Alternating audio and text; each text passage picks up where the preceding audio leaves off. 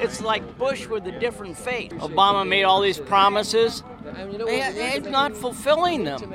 Just flies in the face of logic. You know, it's very uh, upsetting.